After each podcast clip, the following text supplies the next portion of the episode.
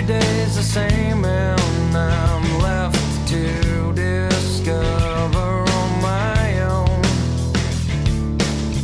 It seems like everything is gray and there's no color to behold. They say.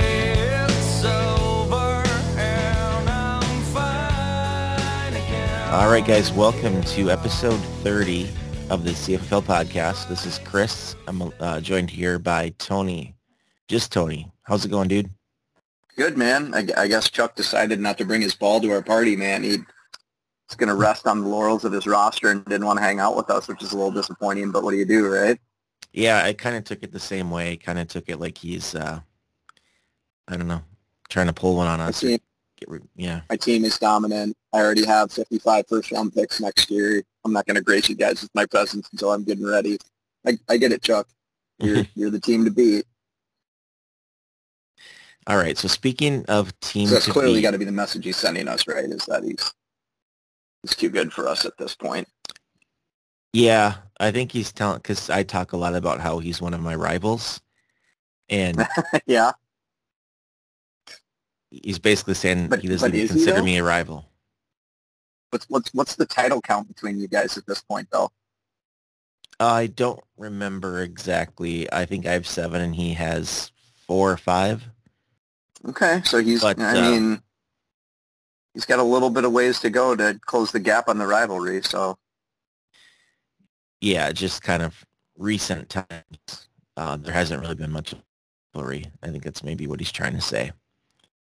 speaking of improving your team, uh, we we just had a draft, if I recall correctly. Although I I, I don't remember much of it because my God, I, I I'm pretty sure Ellen's wife overserved me yet again. So uh, two for two for two on excellent drinks. I uh, I didn't know what a, a gin rickey was before I got to the draft, and I'm Mhm. pretty sure I don't remember what it was after I left. if, if that gives you an idea. So Yeah, uh, shout out to Alan's wife. Holy shit, does she always do a good job? I have no problem tipping her well.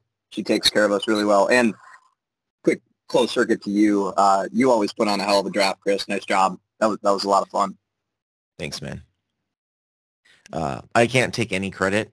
All credit really goes to Nanda's. That's the bar in my garage. They do a hell of a job. So, um, Nice. anyways, uh, so yeah, as you mentioned, we had had the draft. Uh, everything was awesome. I had a good time at the draft. Uh, we should really point out though that uh, Carter uh, won the bags tournament He did. and won pick 216. No, I'm sorry, 217. Yep. Uh, but we're not uh, awarding a 218 because um, he had a fill-in partner, which was one of Jeff's sons. I forget which one was on his team, but I think it was um, Max, if I recall correctly. I okay. think but it was both- Max because Max actually tried to he tried to haggle it on his dad's behalf and say, well, you know, technically that should get awarded to my dad then, and I, I have Yep. to give him credit for that. But I, I think Jeff has enough picks already for 2023 to begin Mhm. with because he's already been loading up. So, um, I good a, a plus effort, Max. But uh, I don't think your dad needs any more help from you on that. Yeah, so as you said, Max was on one of the teams and then Garrison was on the other. And both of those teams made it to the finals. And uh, Carter won. And so he, he gets uh, pick 217. As I mentioned, there's not a 218 this year. That pick will be available to trade after the season is over. We'll award that as well as uh, the pick 117 for the uh, toilet bowl at the same time. So those will be tradable assets in the off season. Any other thoughts on the draft? Anything else stand out, Tony?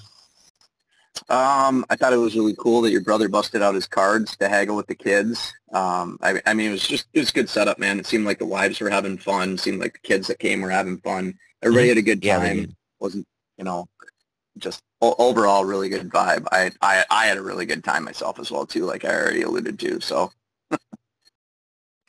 Awesome. Well, the draft was fun, but every draft has winners and has losers. So That's true. interested in your uh, your thoughts. Uh, what we're gonna do is go through each team, and Tony's gonna review their draft, and we're gonna go in order of the highest pick that you had. So Uh, first one is uh, Jeff Becker, the generic Bread Warriors, who had pick 1-1. Tony, what are your thoughts on this draft? Um,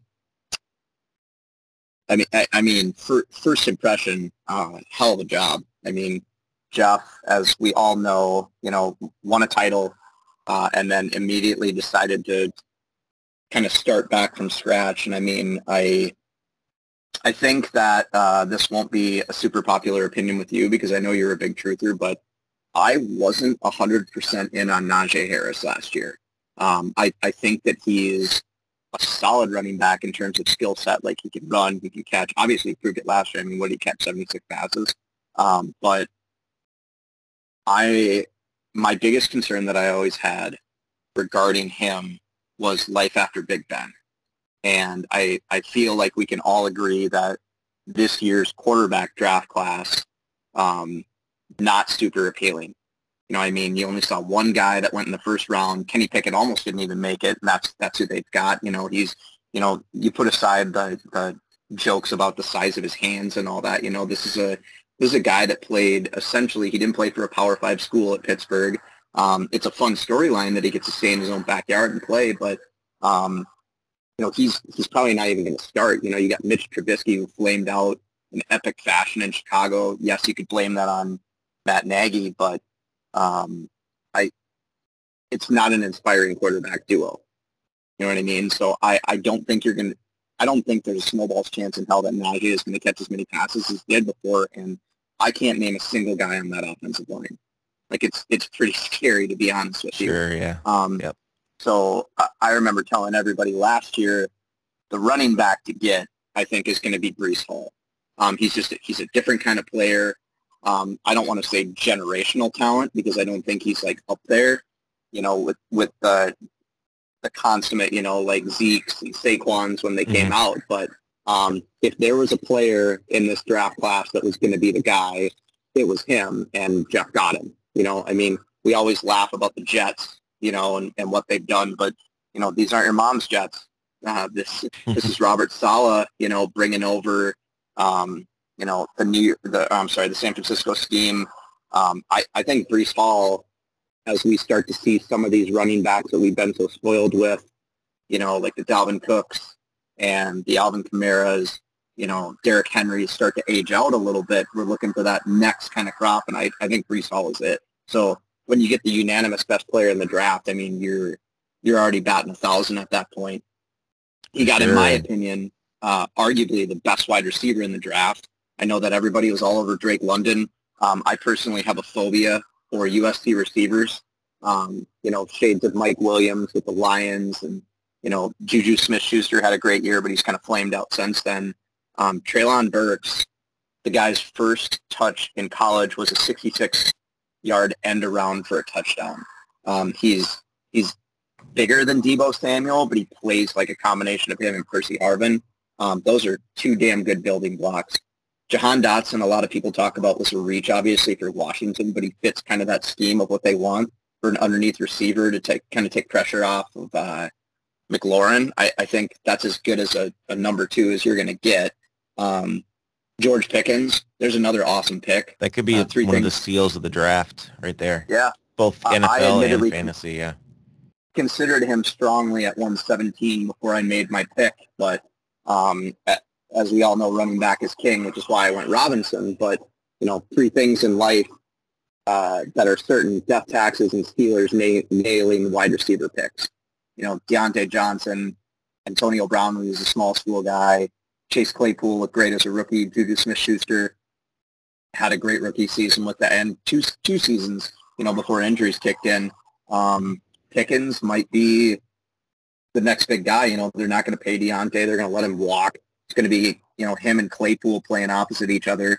Um, Alec Pierce, I was a huge fan of him. I don't know if you followed much Cincinnati Bearcat football, but um, Alec Pierce, size-wise and spark-wise, has the exact same build, speed, vertical, and metrics that DK Metcalf did when he came out of Ole Miss. Um, he's just a freakish receiver. The, the bad news for him is he plays on a run dominant team with the Colts, but uh, you know Seattle was that once upon a time, and DK Metcalf did pretty damn good in a scheme like that. So um, I, I love Becker's draft. Um, he's you know really wide receiver heavy, but he you know and he, he moved off uh, a lot of players. He's clearly in a rebuild, but this is going to be a team that's going to be pretty dangerous if everything pans out. I I can't say that he has any real like dart throws. Like these all seem like they're going to be solid fantasy commodities within a two or three year time frame when when Becker's rebuild is close to done. So I, I love this draft personally. Yeah, this draft was uh, impressive. He got both the high end talent early on, and then got some of the best sleepers uh, later. So can't uh, can't fault him for any of his picks. No, really hard to throw stones at any of those guys. All right, next up we have the Clipstas, who had uh, first pick was one two. Now I I'm gonna need a reminder because I can't remember. He traded he traded Ja'Marr Chase, and I know he got this pick for London, but I can't remember the running back that he got back. Uh, You recall? uh, you keep going on his uh, uh, draft otherwise, and I'll I'll have this for you in one Okay. second. Um, Drake London, uh, obviously, um, prime position. I mean, Calvin Ridley indefinitely out.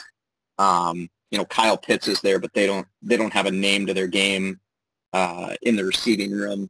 You know, uh, Bryan Edwards, who, who has done largely nothing since getting drafted by the Raiders. You know, he's going to start opposite him. London's going to get a shit ton of targets. So I mean, in a way, I I know that uh, Mark got a bit of a two for one on this deal. And there are a lot of people that love London. I, I know there's a lot of leagues that I play in that London actually was going number one overall. Um, I don't I don't agree with that, but I, I understand it. Mhm. Um, so I don't hate the pick, but it, it admittedly loses a little bit of its luster knowing that he gave up Ja'Marr Chase in order to get that plus a running back. Um, I- yeah. so not sorry to interrupt, but uh, no, go ahead. got that trade here for Chase. Whammy Doodles gave up uh, Joe Mixon basically. So it was Joe Mixon, Chris Evans, uh, Kendrick Bourne, and then one two. So it was basically Mixon and one Okay. two for Chase. Gotcha. I mean, and, and Mixon is, he, had his best pro season last year. Um, I, I think he has a hard time replicating it just because the Bengals, that's what it was.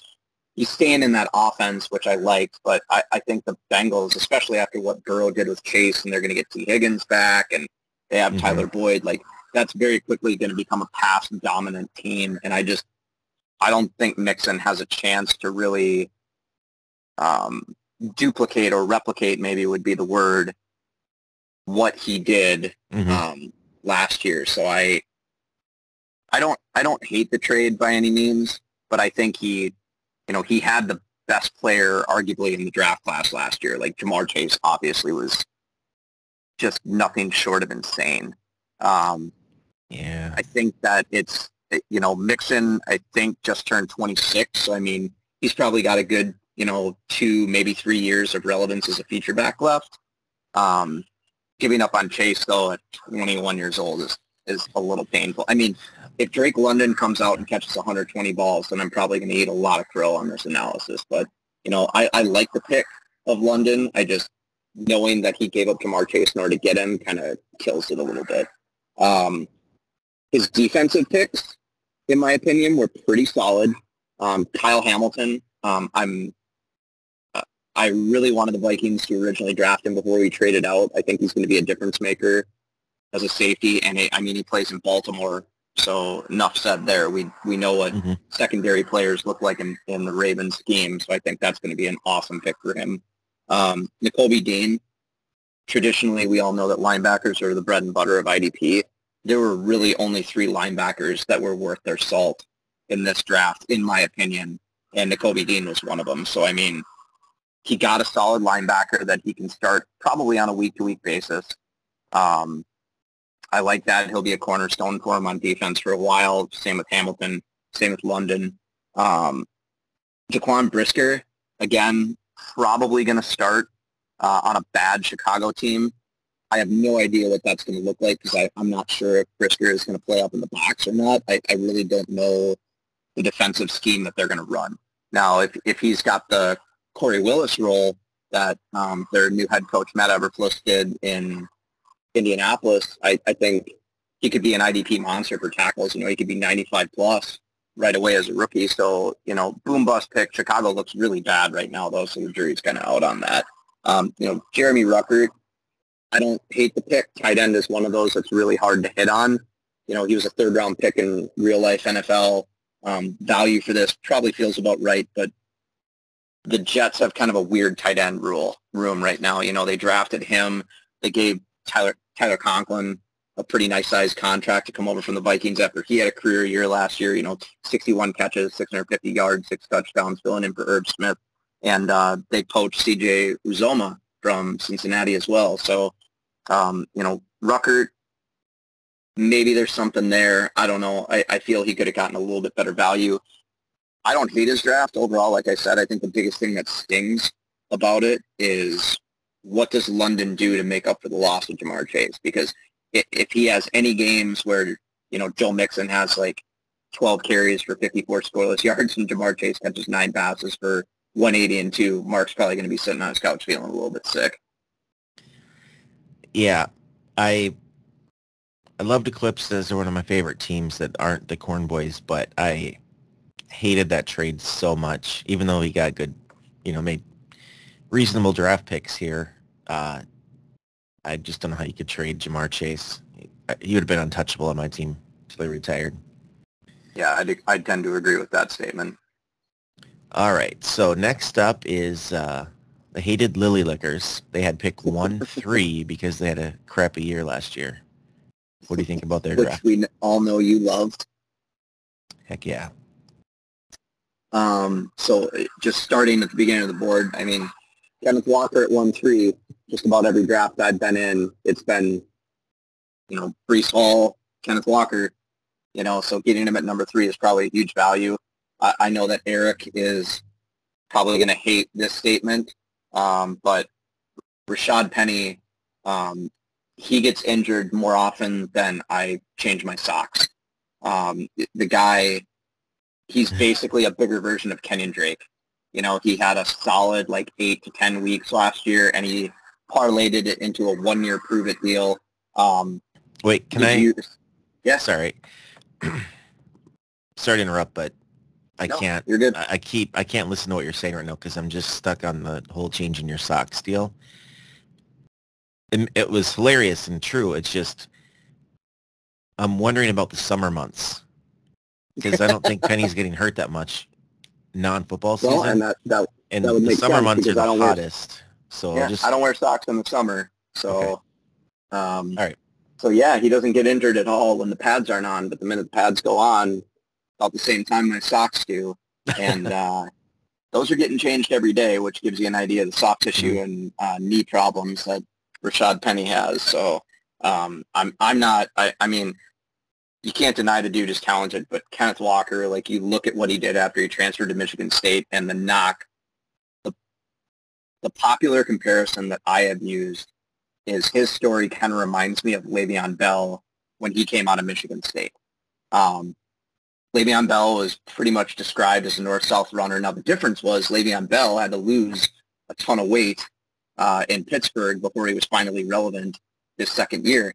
Kenneth Walker was rocked out. You know, I think he ran a 4.4740, and he's a big dude. He's in good shape. But, you know, closed circuit, did you see that video that was making the rounds on Twitter of that one-handed uh, touchdown grab that he made in practice? I did actually. I didn't realize there was anything. I just like Well, the saw knock- passing. The knock against Walker was that he no hands, like absolutely zero hands, like couldn't catch a cold. And here this guy is the first day of OTAs, and he's you know ripping down one-handed touchdowns, doing his best Odell Beckham impression. And I mean, that guy, you know, running back is king. And I, I think Walker is going to be special. I mean, as long as Pete Carroll is there, Seattle's going to run the ball 600 times a season. And he's in line for some massive workloads, especially when you consider that they have absolutely no quarterback situation.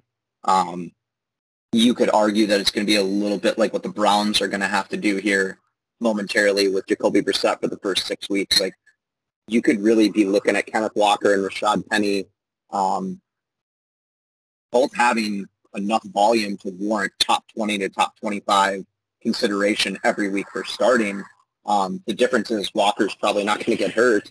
Um, you know, you can take the over on Penny and Walker won't give that job back. So, I mean, that's, that's an excellent pick. Um, Zamir White, uh, again, that was another guy I was considering at 117 because I own Jacobs. Um, the only thing that really scared me about Zamir White is um, if you're not familiar with him, he was a he was a five-star blue chipper coming out of high school. He was considered one of the three best running backs in the country when he committed to Georgia. Um, two ACL tears in two years, though. Um, the the last player that I remember that did that actually turned in a hell of a career, and that was Frank Gore. If you remember, you know, he went mm-hmm. the first pick in the third round of the Niners. Um, I didn't think White had that. Did you have a chance to watch that preseason game the other night? No, I didn't watch a second uh, of it. Zamir White had three carries for 44 yards, and then he had two catches for 46. So in, in limited time, the guy had almost 90 all-purpose yards off six touches. So um, he looked fast, he looked strong, he looked explosive, like he was ripping off chunk yardage, bouncing off guard. Um, that that could really be a nice value for Lily. Um, now you get to the why of the draft, John Metchie, um, who I believe prior to this draft had been diagnosed with leukemia, and he was out indefinitely. Um, he's also an older prospect, also coming off an ACL tear, so that pick felt a little bit weird to me. Um, Tyquan Thornton, all the buzz right now is that he is absolutely running away with starting job in New England. Um, in off-season exercises. Even though he's undersized, we all know that receiving room looks pretty bad. So he's going to have a shot, obviously, to start the opposite DeVante Parker. So that's a that's a really nice value at four three. Um, Calvin Austin the third is actually one of my favorite sleepers in really deep leagues. If you don't know a bunch about him, he's he's pretty small. He's about 5'9", 175. Um, but he ran a 4.2940 with a 38-inch vertical at the combine. Um, he's he's a, a real speedy underneath receiver, and I think that's the kind of guy in a Steelers offense with the question marks we talked about at quarterback that can make some hay. Um, I don't know that he's going to start right away this year. He's probably a guy you're going to have to wait on two years, but um, you know, after Diontae Johnson inevitably walks and gets paid, um, he's probably starting in the slot, you know, and and that that could be a really sneaky, nice pick. Um, Nick Cross, this is a pick that he lucked out on really, really big. Um, the guy that I mentioned before, Khari Willis, uh, the safety for Indianapolis, I'm not sure if you saw, he actually retired um, kind of out of nowhere. 26-year-old strong safety. Um, he actually finished as the number three safety in fantasy last year. He retired because he decided that he wanted to um, essentially pursue an addition, uh, a lifestyle uh, devout of his religion. He's going to be, um, uh, I, I, can't remember if he's Mormon or Church of Jesus Christ of Latter-day Saints. I'm not really sure, but um, you know, Lily drafted him at 415, and this guy is now officially the starting strong safety in an Indianapolis defense where that guy had no worse than 82 tackles over a four-year mm-hmm. period. So that, that's a really strong play there. Kyren Williams, another play that I really liked. Uh, you and I were talking offline before, kind of about the Rams running back room. Mm-hmm. Sean McVay flat out came out and said they drafted Kyren Williams because they they wanted him to replace Darrell Henderson. They're going to let him walk because he's been so underwhelming in the past few seasons. So we know what the Rams running game can look like.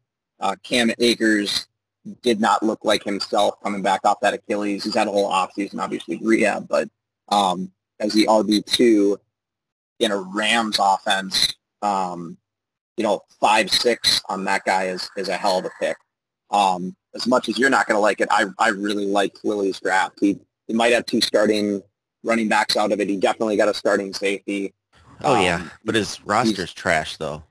You know what I mean? it's not going to start on my well, team. He, None of those guys. He, he, he definitely made enough picks to um, hopefully put. I mean, he's if it makes you feel better, he's still going to probably pick top five next year. Um, but that means you don't have to worry about him uh, this next season. But he made enough moves that uh, the youth movement on his team started on draft day, and I, I think he did a really nice job taking some guys that had a chip in the chair. Yep. All right, next one up, the Web-Toed Wonders, who had uh, a pick as high as 1-4. I mean, Chuck obviously opted to blow us off tonight for the, the draft, so it only feels fair to give him an F if we're if we're being honest here. Um, Yeah, that's the honest, you know, unbiased appraisal. I mean, yeah. Hundred percent. Um, all, all, all seriousness, uh, Chuck did what Chuck does. Like the rich keep on getting richer. Um, Jameson Williams, you know, there's arguments that if he would have been healthy, he would have been the best receiver in the draft class. Uh, the good news for Chuck is that he doesn't need him right away. Um, he can sit and stash him on IR as he inevitably starts on the pup list. But um, you know, Detroit's a team that's kind of trending up when they get a quarterback next year. You know, Jared Goff is a fine bridge, but when when they draft somebody in that loaded class next year, Jameson Williams could be a pretty penny. Uh, Chris Olave, that's a guy that will start for him right away. Um, I know your brother thinks that he was the best receiver in the draft class. Um, I I strongly disagree. I think the guy is about as exciting as milk toast, but Mhm. um, he he's in an offense that you know Michael Thomas hasn't been healthy in two years, and Jarvis Landry is pretty much at the end. Um, he could command a good amount of targets and be relevant as a rookie right away. Yeah, actually, Louis- I like Olave a lot. I, I, he, he was one of the most impressive receivers in college football the last three years, I think. Um, we've had a lot of guys come and go in Ohio State around him. They got drafted Mhm. really high, uh, but he always was the, like the most important guy in the field. So I think he Super could do pretty good. Yeah, super productive. Um, I just I, I just think, in my opinion, he's a little undersized. I mean, what For did he sure, that's in the knock on him. Yeah, Six foot, one eighty five. Um, you know, well, welcome to the NFL, dude. Um, I Mhm. think he's the the first time that he gets laid out in a divisional match by Logan Ryan on Tampa Bay. I, I think that uh, I think that's going to be a harsh reality for him because it's it's not like playing against the Gophers. That's for damn sure. So, um, that still being said, like I said, I like the pick. Um, Lewis Cine, um, again, that's a guy that's probably going to start for him. Trey McBride, great pick there. I mean, we talked about earlier a draft bereft of players at certain positions. Um, this draft at tight end, there was pretty much one consensus tight end that was actually worth a pick, and Chuck got him uh, at the position, and that's Trey McBride. You know, he won the John Mackey Award. He's not going to start right away, obviously, with Zach Ertz there, but Zach Ertz is 32 going on 33.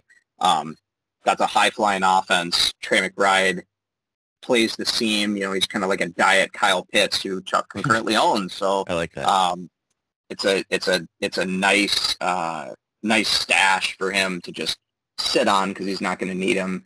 Um, Hassan Haskins, I'm not in on him to be honest with you. I, I get why he took him. It's a safe handcuff to Derrick Henry. That being said, he looked like kind of a plotter at Michigan. I, I think if Henry went down, Haskins would work at a timeshare in best with Dontrell Hilliard. So that uh, that pick feels kind of vanilla to me. Uh, same with Keaontay Ingram. Um, Eno Benjamin's pretty much got the backup role locked down in Arizona. James Conner just got paid. I, think he's going to have a regression this year, but um, can't deny that James Conner earned a lion's share of carries this year. So, it, you know, Ingram's probably going to be a, a stash for him. Uh, Boye Boye Mafe, you know, Minnesota Gopher ties right there. Uh, and Seattle is a pretty underwhelming team. Uh, you know, I don't, I don't know that that guy probably doesn't even make it on Chuck's roster. He's probably going to be a cut if we're being honest with you. So overall, I mean, Chuck didn't really get a lot of guys that are going to help him this year.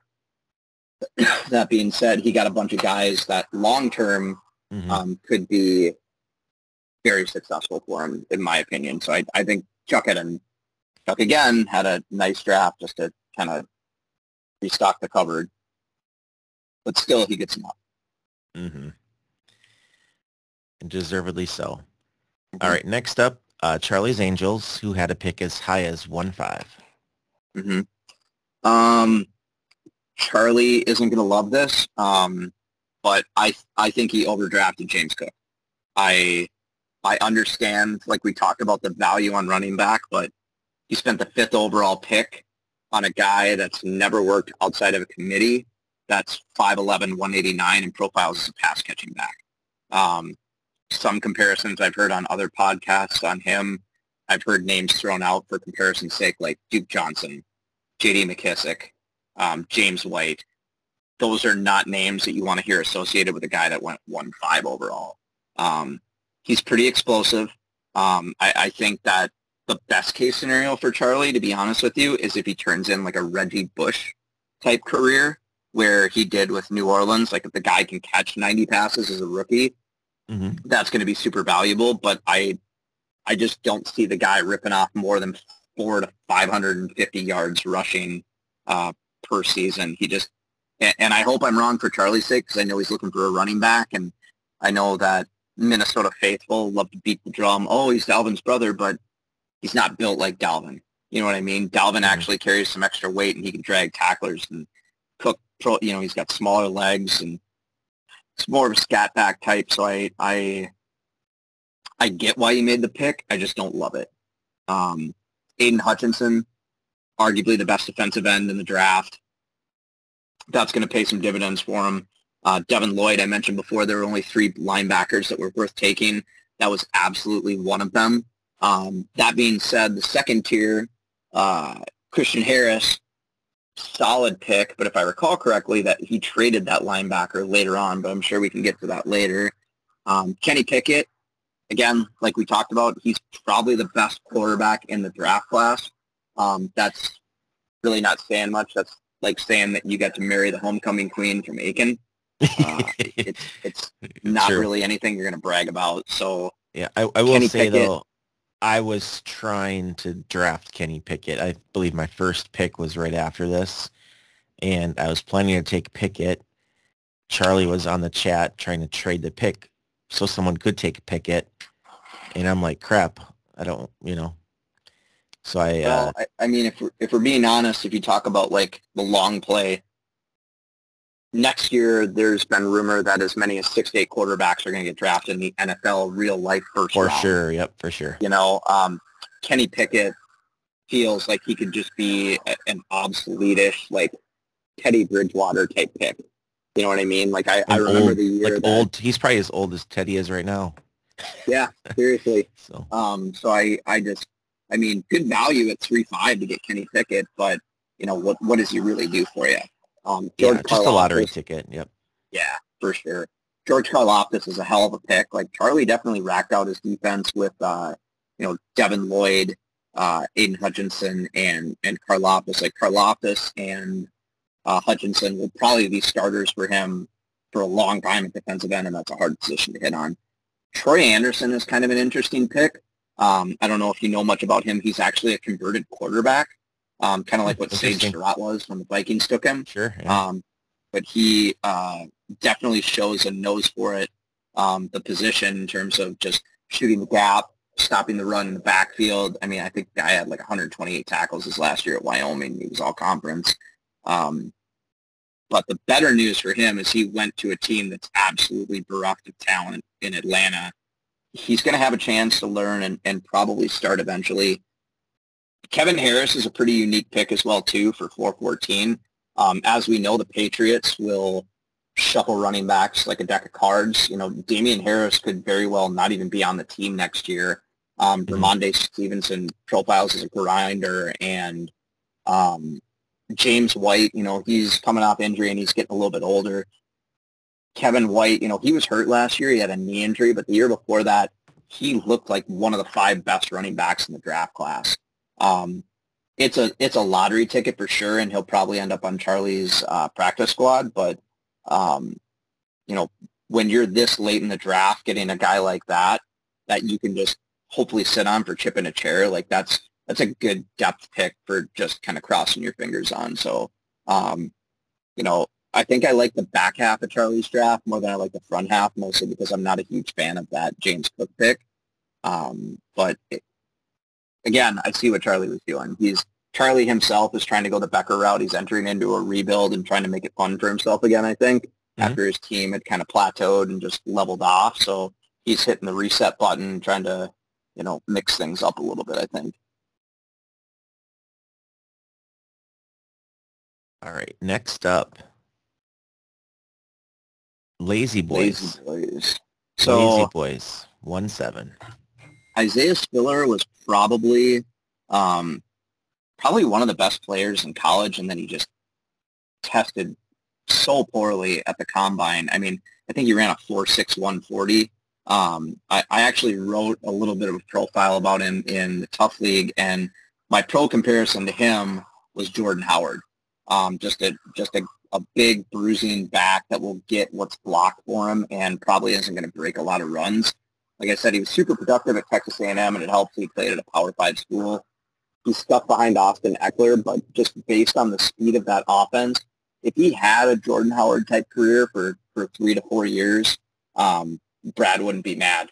You know, if, if the guy was getting fed 280 carries and was able to run for 1,100 yards and eight to nine touchdowns, that'd be big.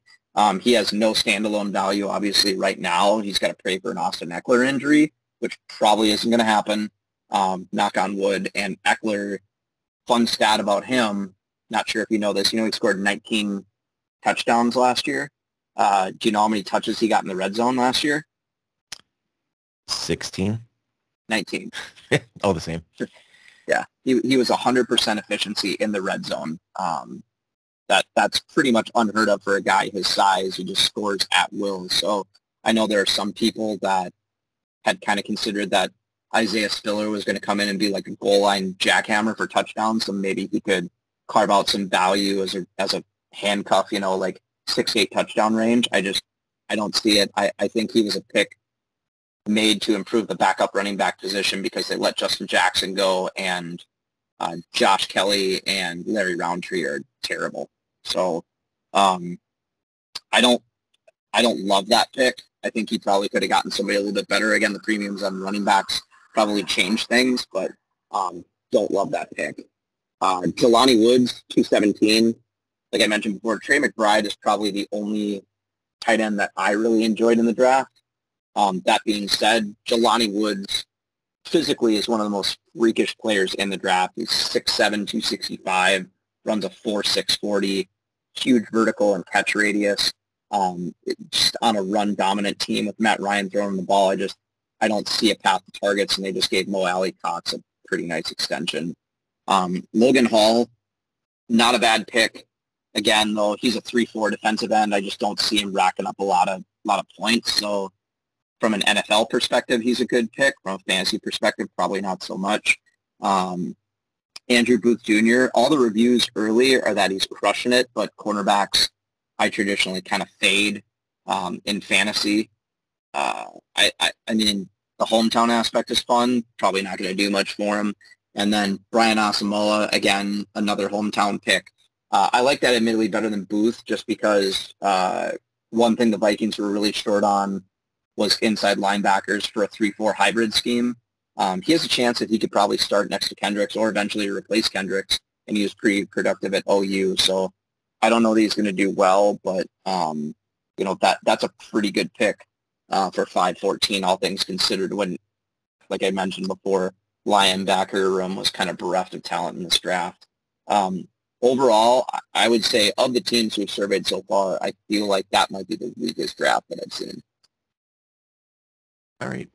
Um, next up, we have Rippin and a Terran, who picked at 1-8.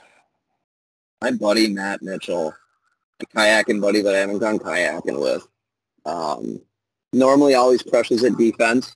Uh, kind of changed it up and went really heavy offense this year. He had quite an interesting draft.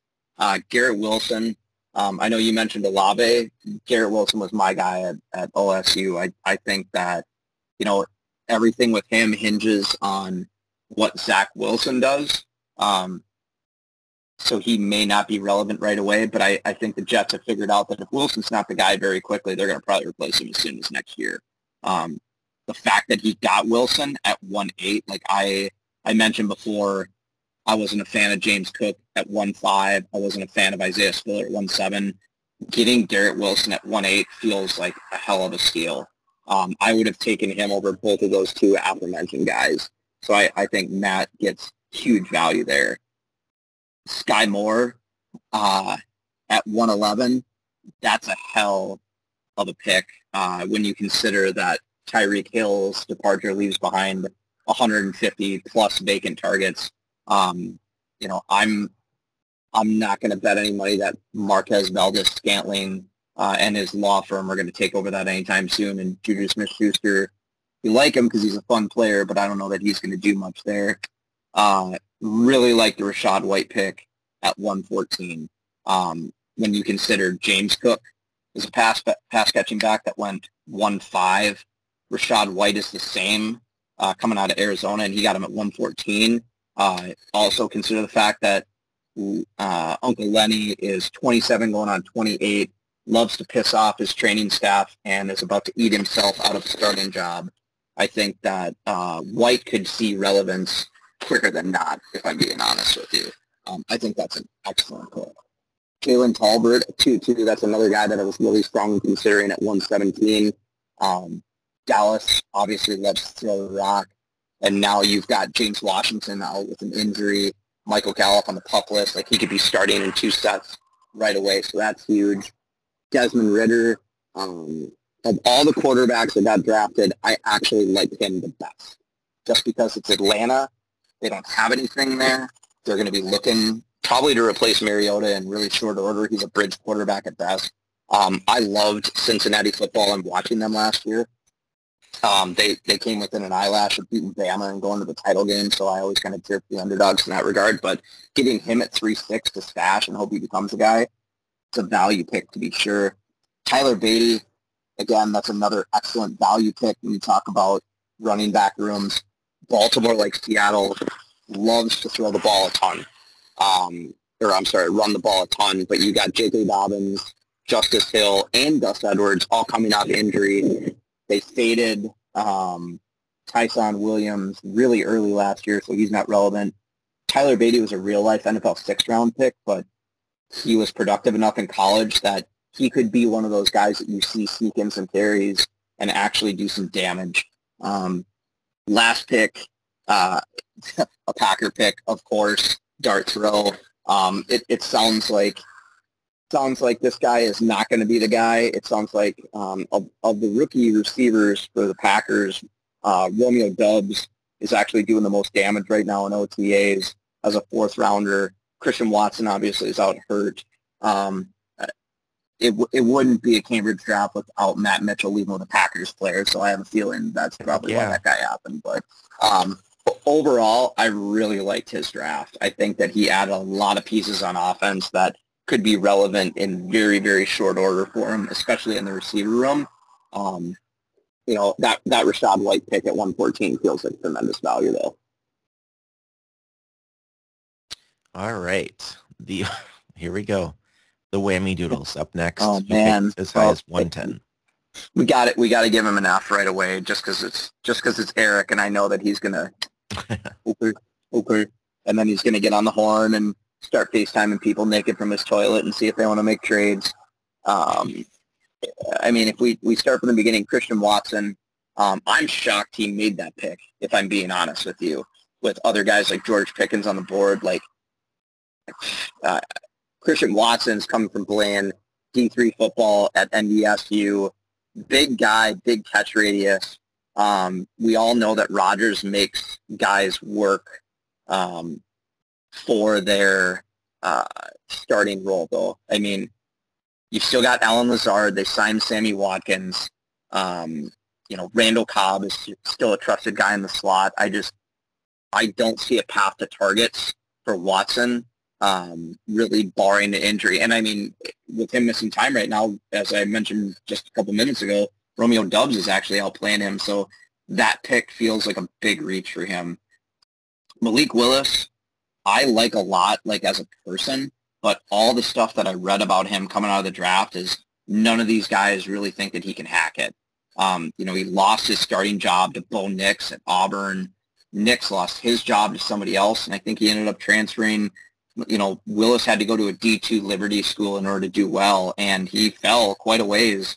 Um, he's in a pretty interesting situation in Tennessee where Ryan Tannehill obviously had a great year, and he's going to be able to push him a little bit because he's getting older, and I don't think Tannehill is going to be able to sustain what he did before. But I just, I don't know, man. Like I mentioned before, this this class is not great. Jermaine Johnson, of all the defensive ends that went in the first round, I graded him the lowest. Um, I think he's 25 or 26. He was a fifth-year senior coming out of Florida State. Um, good player. He's going to have a short window, though, so that, that feels like a bit of a stretch. Um, Tyler Goodson, I can only assume that he drafted him because he wants to try and see if he can exploit a pick out of Matt for him because he's a Packer. Uh, I don't I don't see him having any value at all. Leo Chenal, that's a really good deep pick for a linebacker. Uh, Nick Muse, uh, not Muse, for lack of a better term. He's no higher than third on the depth chart in Minnesota. That feels like a bit of a homer pick. So uh, Eric, pretty good team, normally a pretty savvy drafter. Can't really figure out what the hell he did here, if I'm being totally honest. I don't know if he would know either, if I'm being honest. This might be true. All right. Big earns. Carter, up next. Loved Carter's draft. Uh, I, I really did like Carter's draft. Um, Dameon Pierce, I was banging the drum on him really hard prior to the draft. I, I know that he only lasted until the fourth round of the real NFL draft, um, and he's kind of given the, the plotter. And I'm going to throw out a PFF stat because I know that Eric hates them, so this will really get his goat. Um, Dameon Pierce was graded as having one of the most efficient seasons in college football last year uh, ever. Scored a 98.5 grade. Uh, the guy had 15 touchdowns off 118 carries. Um, he's big. He's well built. Um, he's a grinder for sure. He's actually apparently been showing off some pass chops, which he wasn't asked to do. And the Texans have got him returning kicks right now. I mean, this he's on a team that you've got a guy like Marlon Mack who was efficient, but you know Achilles tear, lost his job to Jonathan Taylor, hasn't really played in two years. Rex Burkhead got an extension. He's 33 though. I'm just I'm not feeling it. Um, Dameon Pierce, we're getting him at 112. That's that's another guy that I really I, I like him probably better than James Cook if I'm being honest with you because he's got a path to touches and he's built more like a traditional running back. Um, my pro comp that I used for him and another write-up that I did, he feels kind of like how Ronnie Brown did coming out of Auburn. Just a guy that was always in a timeshare, but clearly deserved more for a feature role, and now I think he's going to get a chance to do it in Houston. Um, David Bell, another guy that wasn't considered like a sexy athlete by any means. Um, probably best set of hands and one of the best possession receivers in the in in the college football ranks. Mm-hmm. Um, sure. Now you've got him in Cleveland. When Watson comes back, I think he's going to target him a whole shit ton underneath because they don't really have anything else. Um, you know, they signed Amari Cooper, but other than that, what else do you have in that receiving room? You got Donovan Peoples-Jones.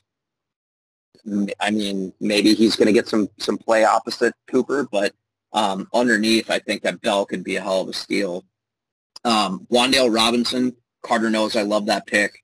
I tried to procure him from him um, people that don't know about Wan'Dale, he actually played running back um, at Nebraska where he transferred to Kentucky and went absolutely bananas. I think he caught 117 passes, like 1,653 yards his final year. Um, a little bit of an undersized guy. I think he's 5'9", 190, kind of profiles as a gadget player. Um, I love the landing spot, if only because Brian Daboll is probably one of the best offensive minds in the NFL, and he's going to use him the same way that he probably did Gabriel Davis in Buffalo. And if he gets a return on investment similar to that, I think that could be a sneaky good pick uh, at 3-2. Romeo Doubs, we just got done talking about him. I'm sure Carter is just absolutely loving all the press that he's getting on him. Uh, Daxton Hill, this is a really rich safety draft. Uh, he got a guy that's going to start at free safety in Cincinnati, and safeties always rack up more fantasy points than not, so that's a hell of a play. Cade Otton, dart throw for sure. I know they still got Cam right there. Uh, however, you know, Otton's got youth on his side. I don't think he's going to be much this year um, because they got, you know, he signed Kyle Rudolph to play in sub packages and back up uh, Brate, but both of those guys are older than dirt. So Otton could be a guy that Carter could stash. So overall, I, I really like Carter's draft. Yes, and uh, close circuit to Carter, dude. Thanks for hooking me up with those uh, old football cards, you demand. All right, nice. next up we have we have the champion Che Dogs. Jay, I won't return a message. Osterreich.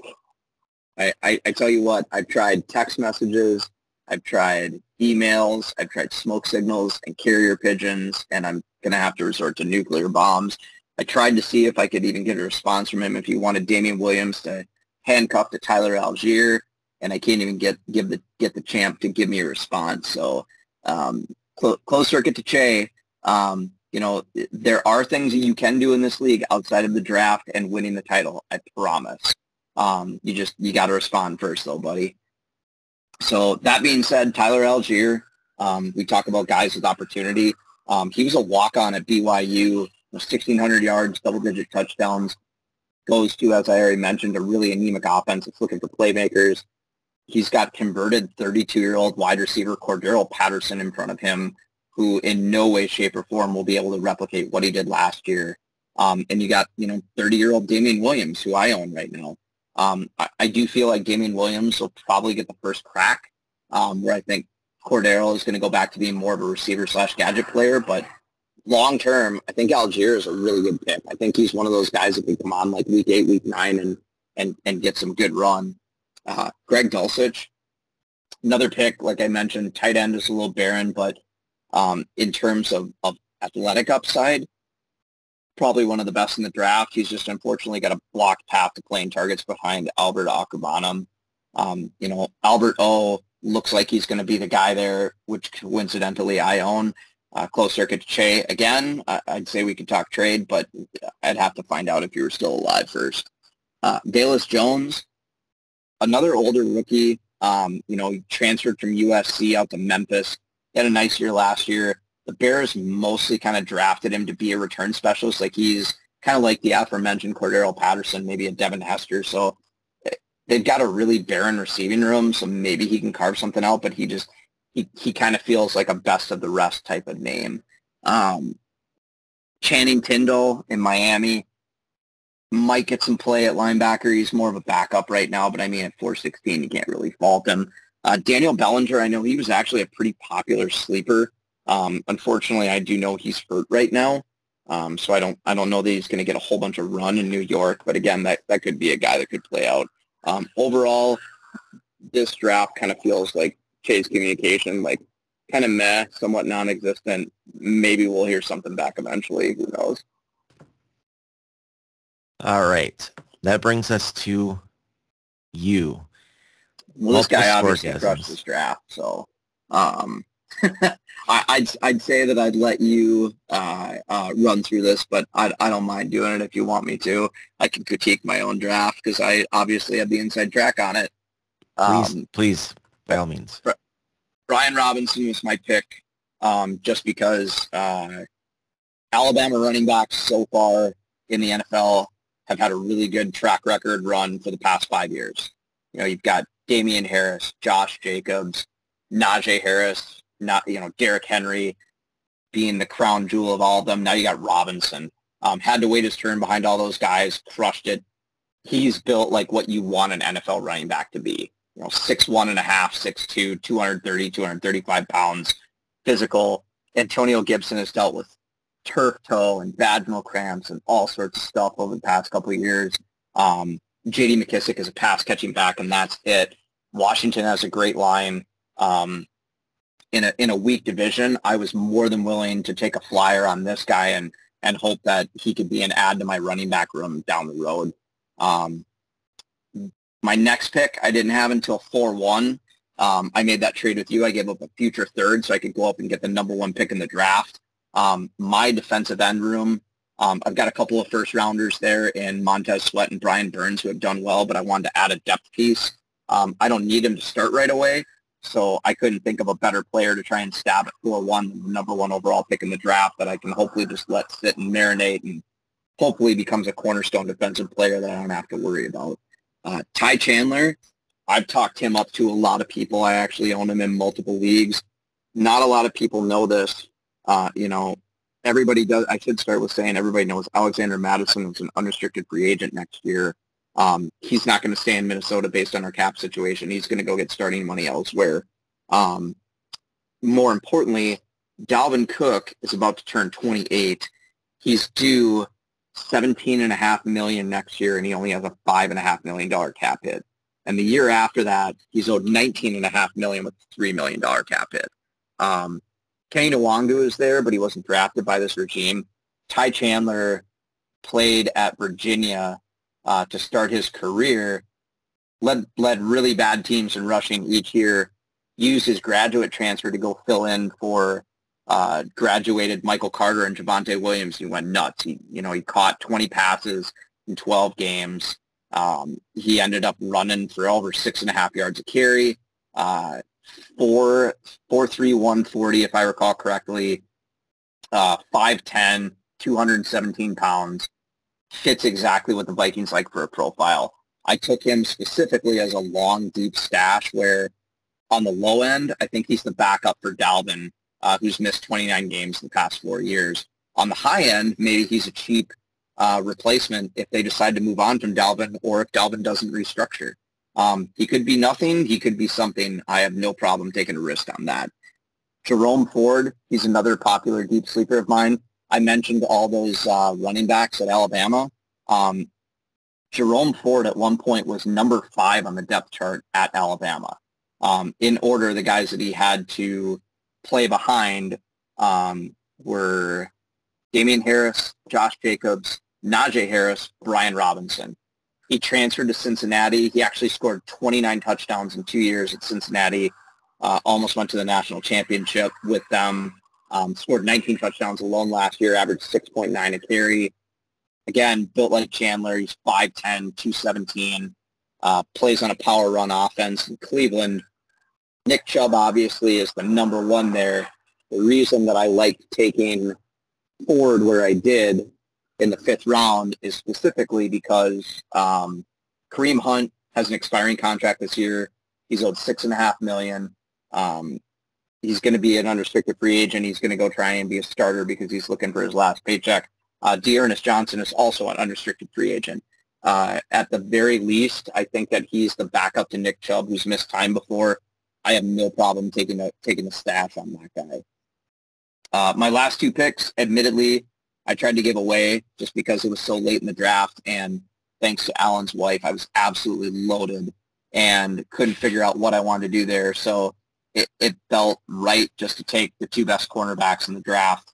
Um, Stingley Jr. is probably more of a cover specialist than anything. I do like McDuffie because he's going to be a slot corner and he'll probably get a shit ton of tackles.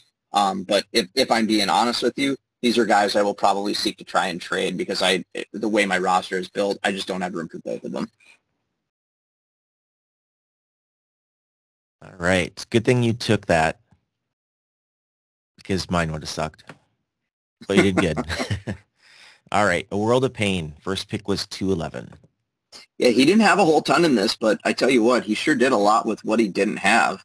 Um, TPD, or TDP, sorry, Tyrion Davis Price, another solid running back for kind of the late fringes. He ends up in a good situation.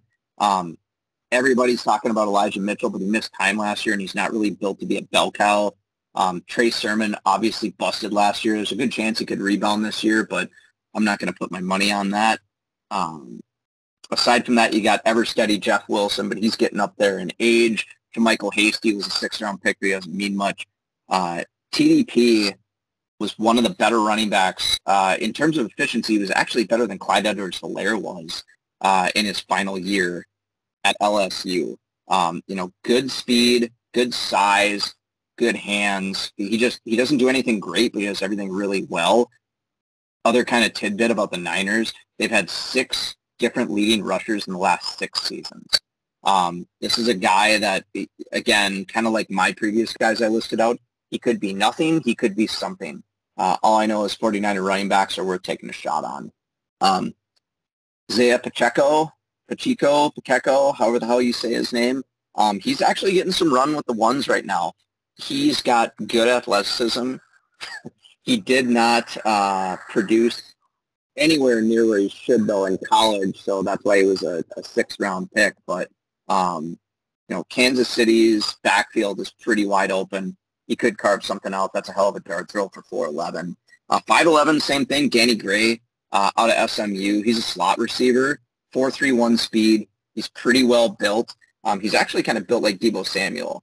Um, I think uh, I think Danny Gray is one of those guys that could have value if say Deebo or Aiyuk went down, but he's probably not going to do much other than that. He's probably a good practice squad uh, stash.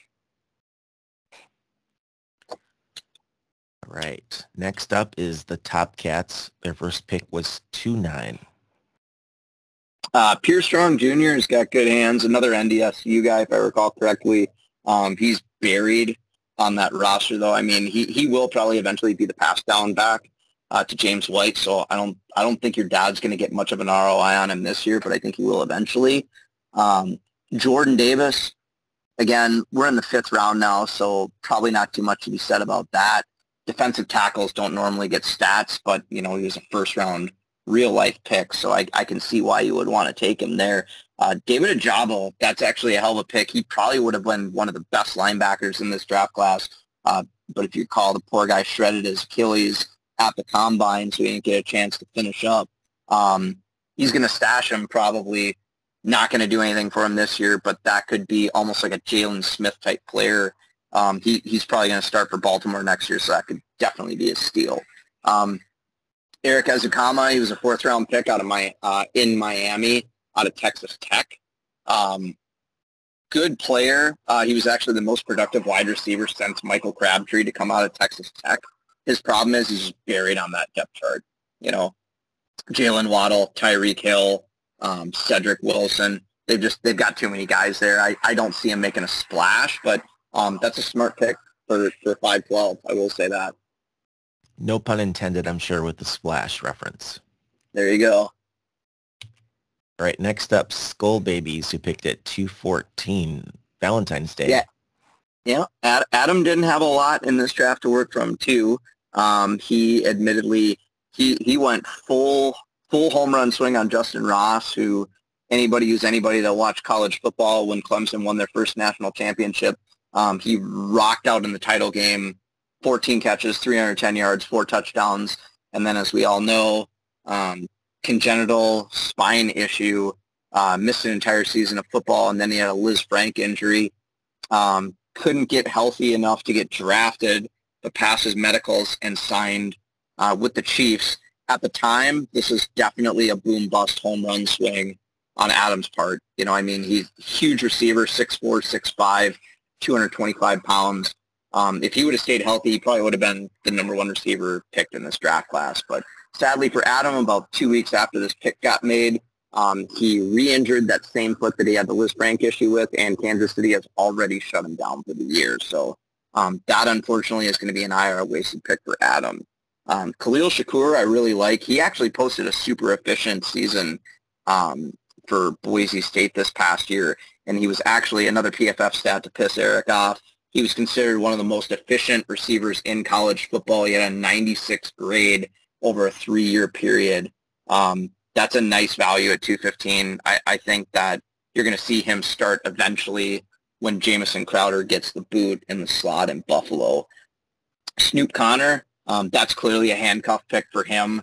Um, we don't know what's going to happen with James Robinson based on injury. Snoop Conner was kind of a, a popular pick amongst a lot of draft nicks and different podcasts to handcuff to Travis Etienne, who concurrently Adam has coming off IR. So, I mean, um, you know, swing and a miss on Justyn Ross. Khalil Shakir feels pretty good. Snoop Conner, just just a smart handcuff. I, I can see what he did with the little bit that he had. Do you remember Kula Shaker, the band? I, no, I don't. Well, they're they're pretty awesome. They're pretty. They had some hits uh, like on alternative radio back in the '90s. But uh, whenever I see uh, Khalil Shakir, it it just reads like Kula Shaker to me. So randomness, Noted. but I'm sure one of our listeners out there will know what I'm talking about. Kula Shaker. Look Fingers crossed, right? Yep. All right. Next, the Corn Boys. First oh pick, man, I first pick wasn't until three nine, so I think you should be mindful Go- of that. little- you know, when you're little bit ripping easy on on the this picks. Yeah, because they're Well, all value picks. You know, budget wise. we're, if we're being honest, um, I mean, the, the bigger thing that I- think I'm a little disappointed about has nothing to do with this pick, with the with the position. Kayvon Thibodeaux being listed as a linebacker is absolutely criminal. Um, the, the Giants don't run a 3-4. They run a 3-4 hybrid. And Thibodeaux, for anybody that doesn't know, was the number one overall prospect in the country uh, when he went into Oregon in 2019, and his pro comparison was Julius Peppers. Um, if that player ends up getting changed to a defensive end and you got him at three nine, that's probably the steal of the draft, if we're being honest. He's just 6'5", 270. He's fast. He's strong. Uh, did you did you get to see his game against USC? That was their qualifier for the Rose Bowl. Yeah. He, yeah. For anybody, he, he was amazing. Yeah. It, for anybody who didn't, if you want to see what real defensive football looks like, he sat out the first half with the flu, and then he came back, and in the second half, he had 22. Say it again, 22 quarterback pressures in one game, and he finished with four and a half sacks. Um, he was an absolute one-man wrecking crew, and he didn't do it against some Division three flunky. Uh, he did it against USC, which is considered a top top 30 school. Um, he's a hell of a player. Quay Walker at 315. I had no idea he went that late. I mentioned before that there are only three linebackers that were worth drafting in this draft class. Um, you know, he was one of them. It, you know, uh, he's going to start in that 3-4 scheme inside. He's going to probably get a lot of tackles. Um, I, I don't know that if I would have had a pick in the third round prior to that, there's no way I would have let him get to. You. That's a hell of a pick. Um, Matt Corral, that pick probably looked a lot better before Baker Mayfield went there. Um, Matt Corral was one of the better quarterbacks in college. I know he's got some attitude issues that a lot of people like to uh, talk about, but considering they need to figure something out, um, that that was a hell of a pick because Sam Darnold sure didn't look like a guy. Unfortunately, he's he's probably going to be a taxi squad guy for you now. Um, and uh, Arnold Ebiketie, uh, that's a hell of a pick at 515 um, when you consider, again, like I mentioned before, Atlanta doesn't have a lot going on. He's going to probably start at right end there. So um, the value that you got, I mean, you you know, like I said, Thibodeaux, unfortunately, as a linebacker, doesn't do much for you. If he ever gets switched back to defensive end, that's going to be a hell of a steal for you. Um, Quay Walker, like I said, love that pick, especially in the third round for linebackers. Um, I, I think the linebackers that were worth a damn were probably uh, him, um, Jacksonville guy, Devin Lloyd. Um, I can't remember the third one now off the top of my head. It'll probably come to me eventually. But uh, you know, and and at Ebiketie, those are those are great picks. Um, considering where you got them, I, I think that worked out pretty damn well for you, man. Yeah, sorry, I'm a little tipsy here. I was playing a drinking game. Every time you said hell of a pick after my picks, I took a shot and I think it's like nine shots I just had. I was so. going to say, uh, on that note, you clearly got an A plus buzz. Right. Uh, show me your TDs is next here at 313. I guess I didn't realize Allen had so few picks, but that probably explains why he was at the bar the majority of the time. Um, Jalen Nailor, uh, that 313 feels a little bit early for him. Um, that being said, there's probably a good chance that he's got the inside track on the wide receiver three job in 2023. Adam Thielen is about to be owed about 26 million next year. I I love the guy. He's been one of the best in the history of Minnesota, but I think you know, barring a restructure, I, I think that just based on cap concerns, we're going to have to move off from him. Um, and this regime didn't draft Ihmir Smith-Marsette. Uh, Nailor has supposedly been roasting in camp right now, so he's probably going to open the year as the wide receiver four, if I had to guess. Um, he's got upside when KJ Osborn moves into the two role that he could be the wide receiver three. Um, one of the, if, if you ever follow the Athletic, Chad Graff, who follows the Vikings as the beat writer on the Athletic, said that Nailor right now in camp looks like what Stefon Diggs was. So Allen, do with that what you will. Maybe I just help you bump some trade value up if you want. Um, Brandon Smith, linebacker pick at 513. Uh, in an IDP league that's dominated by linebacker play, you can't really fault him for a late pick on that. Right, so that's all 16 teams. Don't have to spend much time on this, but just who won the draft? Who, who would you give A's to? Oh man, uh, I think Becker gets an A for sure. like I mentioned before, I, I just think he smoked every single pick. Um, additionally, uh, as as much as we like to give him shit for not being here, I really did like Tuck's draft. I think he got some premium players at some premium positions. Um, I also like Matt Mitchell's draft. He gets an A for sure. I think he gets some phenomenal value um, in certain areas for offense, specifically as receivers, but that Rachaad White pick that I called out. Um, Carter crushed the draft. I think he did incredibly well also. Um, and as much as you don't want to hear it, I, I did like Lily Licker's draft. I, th- I think they did pretty good. All right. Thank you, sir. So at the draft, people were pretty darn active with making trades. This probably was the most trades we ever had in a single draft. I believe it was uh, nine, no, 10 trades made during the draft. And concurrently, that was a quick draft too, even though we had some play, some uh, guys working remotely. Yeah, you can thank my dad for being here for that because if he had the technical problems he was having here, but at home where there was nobody there to help him, this draft would still be going drafting. on. Yeah. Yeah. All right. All right. So there were quite a few trades here. We don't have to break down each one of them, but uh, there's a couple that really stuck out. Um, the first one with uh, World of Pain and Generic Bread Warriors. The Warriors gave up Davante Adams in return for Calvin Ridley, uh, 2023 uh, first round pick. And what are your thoughts on that one? That was that was a big one. That that is a big trade. Um, that's that was probably the biggest trade if we're if we're being honest. Um, I'm. I mean, it, it's it's really going to be dependent on what a World of Pain does this year. If we're being honest with you, um, I think Calvin Ridley is going to play again next year. I don't think it's going to be for the Falcons. Um, I'm not sure. Did you did you ever hear the follow up story that came out about Calvin Ridley being traded? So it was it, for anybody who didn't hear it. It was confirmed that uh, Calvin Ridley had been traded to the Philadelphia Eagles for a 2022 first round pick. Um, and the Eagle, or I'm sorry, the Falcons actually did the classy thing, and they rejected slash vetoed the trade because they had gotten wind of the suspension that was going to be going on for Ridley. Um, when Ridley comes back, he's only going to be 28 years old which for a receiver of his size and stature is entering his theoretical prime. Um, I, I think he's going to do really well, and I don't think he's going to do it in, in Atlanta. Um, he's got a year off to get right with himself. Um, super talented stash, and again, Becker's not trying to win this year, so it makes sense why he would move off of Adams. What it really does come down to, though, is going to be the pick. Um, Tony's team is is pretty damn good, if I'm being honest. Like he's he's got some players that this is a move that he's obviously moving to try and um,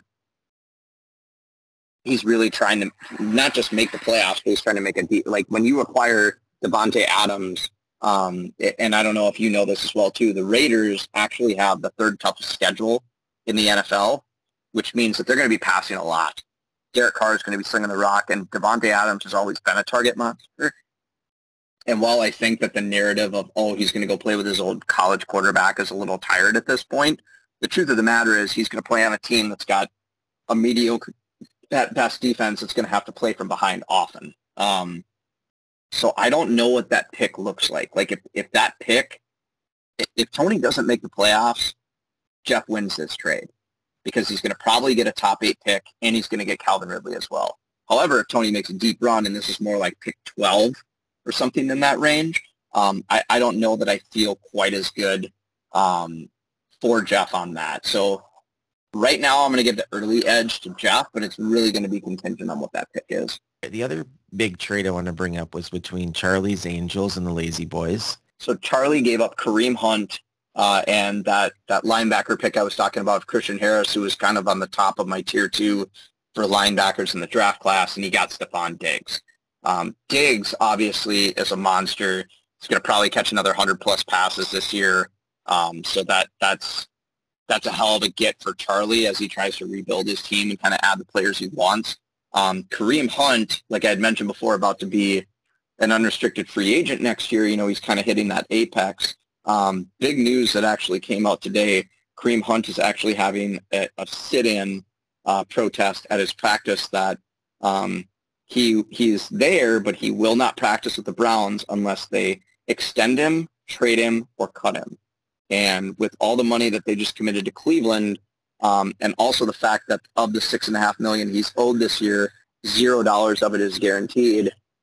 You can almost guarantee that the Browns are going to dish him. You know, they drafted Jerome Ford, who I had, I had talked up obviously quite a bit earlier in this podcast. They already have D'Ernest Johnson, who filled in admirably last year on multiple occasions. Um, I, I, think they'll trade Hunt. Um, the early rumors that are kind of spamming all over Twitter are number one that he would go to the Rams, uh, or number two a reunion in Kansas City. Um, I think if he goes to either of those places, got to automatically make Kareem Hunt a top eight to ten running back. So I'm I'm sure Brad is playing praying to the fantasy gods for that. Um, if he goes to the Rams, you know Cam Akers did not look like Cam Akers. I think he got rushed back off that Achilles. And as I already mentioned earlier in this podcast, um, the Rams drafted Kyren Williams to replace Darrell Henderson because they're going to let him walk. Um, Kareem Hunt is a true three-down running back and a former NFL NFL rushing champ. Um, he's basically Melvin Gordon without the miles and better speed. Um, if he goes to the Rams, and we know they will trade whatever to get players that they want that fit their schemes, um, I, I, think you're looking at kind of a, a diet Todd Gurley type situation where he's going to catch a lot of passes and he's going to get a lot of run in open space, and I think he's he's going to try and get paid.